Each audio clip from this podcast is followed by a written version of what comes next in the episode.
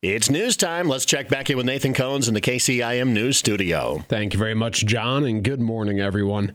Iowa Workforce Development announced on Wednesday of new funding that's available to support youth internship programs for this upcoming summer. Approximately a quarter million dollars in state funding is to be allocated to support internship opportunities for Iowans between the ages of fourteen and twenty-four, allowing them to gain work experience, be prepared for high-demand careers, as well as develop personal characteristics necessary for success in the workplace.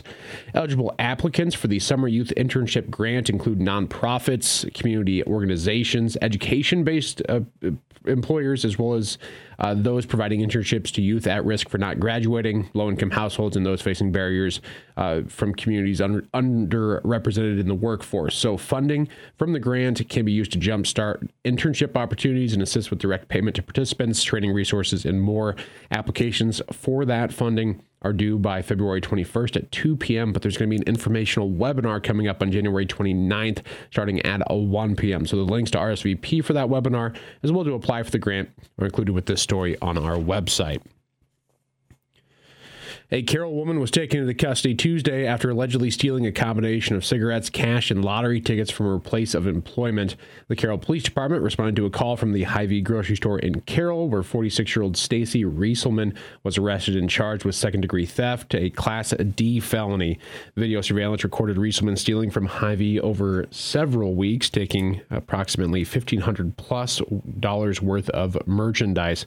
However, court records were unable to be specific in terms of the dollar amount taken. Rieselman was released on a five thousand dollars bond and will appear in court on February first. A Class D felony in Iowa carries a maximum penalty of up to five years in prison and seven thousand five hundred dollars in fines.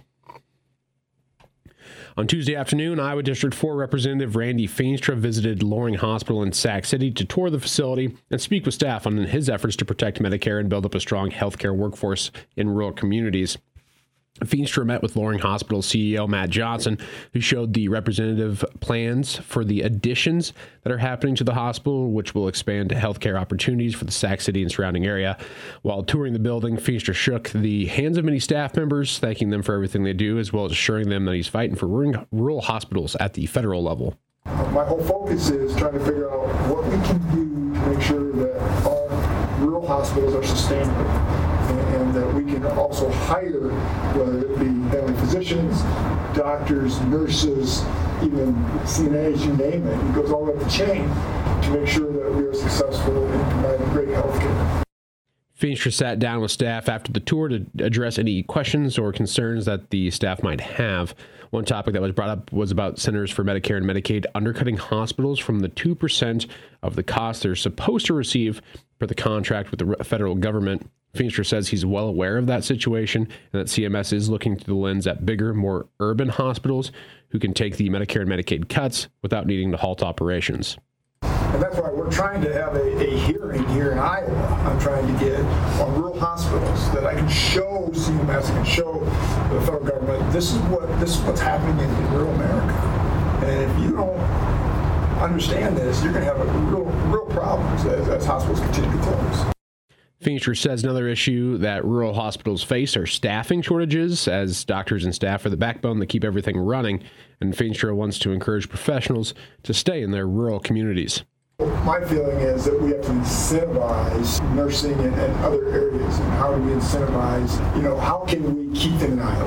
How can we keep them here in rural America? And I think there's got to be incentive to say, all right, if you're going to a rural hospital, is that there's some incentive to pay those loans off if you, if you, if you stay there for five years, and it's a, it's a declining marker as you go. And same thing with nursing. Or you incentivize saying you don't have to pay tax, or you pay less tax uh, if you work in, in one of these locations for five to seven years. Photos from Feenstra's visit to Loring Hospital are included with this story on our website at thirteen eighty K C I M dot com. And real quick here, the Carroll Police Department does report a Chiron woman was arrested Monday for allegedly putting contaminants into a victim's gas tank, causing more than two thousand five hundred dollars in damages.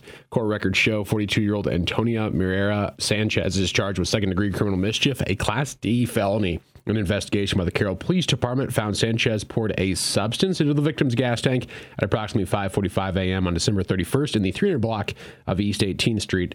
Authorities say video surveillance footage from the area caught Sanchez in the act. She was booked into the Carroll County Jail and released after posting a five thousand dollars surety bond. A Class D felony in Iowa does carry a maximum penalty of up to five years in prison and seven thousand five hundred dollars in fines.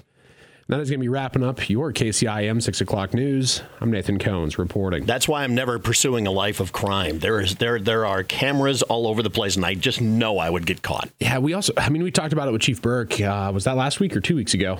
Ooh, mm. two weeks, one week. Short-term my memories. Sense, uh, my wow. sense of time is terrible, guys. Yeah. uh, anyway, uh, if you do have Ring doorbells, and five, ten years ago, those were pretty rare. Those were kind of mm-hmm. kind of ritzy. Nowadays, you can get them for, for dirt cheap, and if you don't have one, I'm usually surprised. Like, what are you doing? Yeah. They're so cheap, and they're great to know what's going on.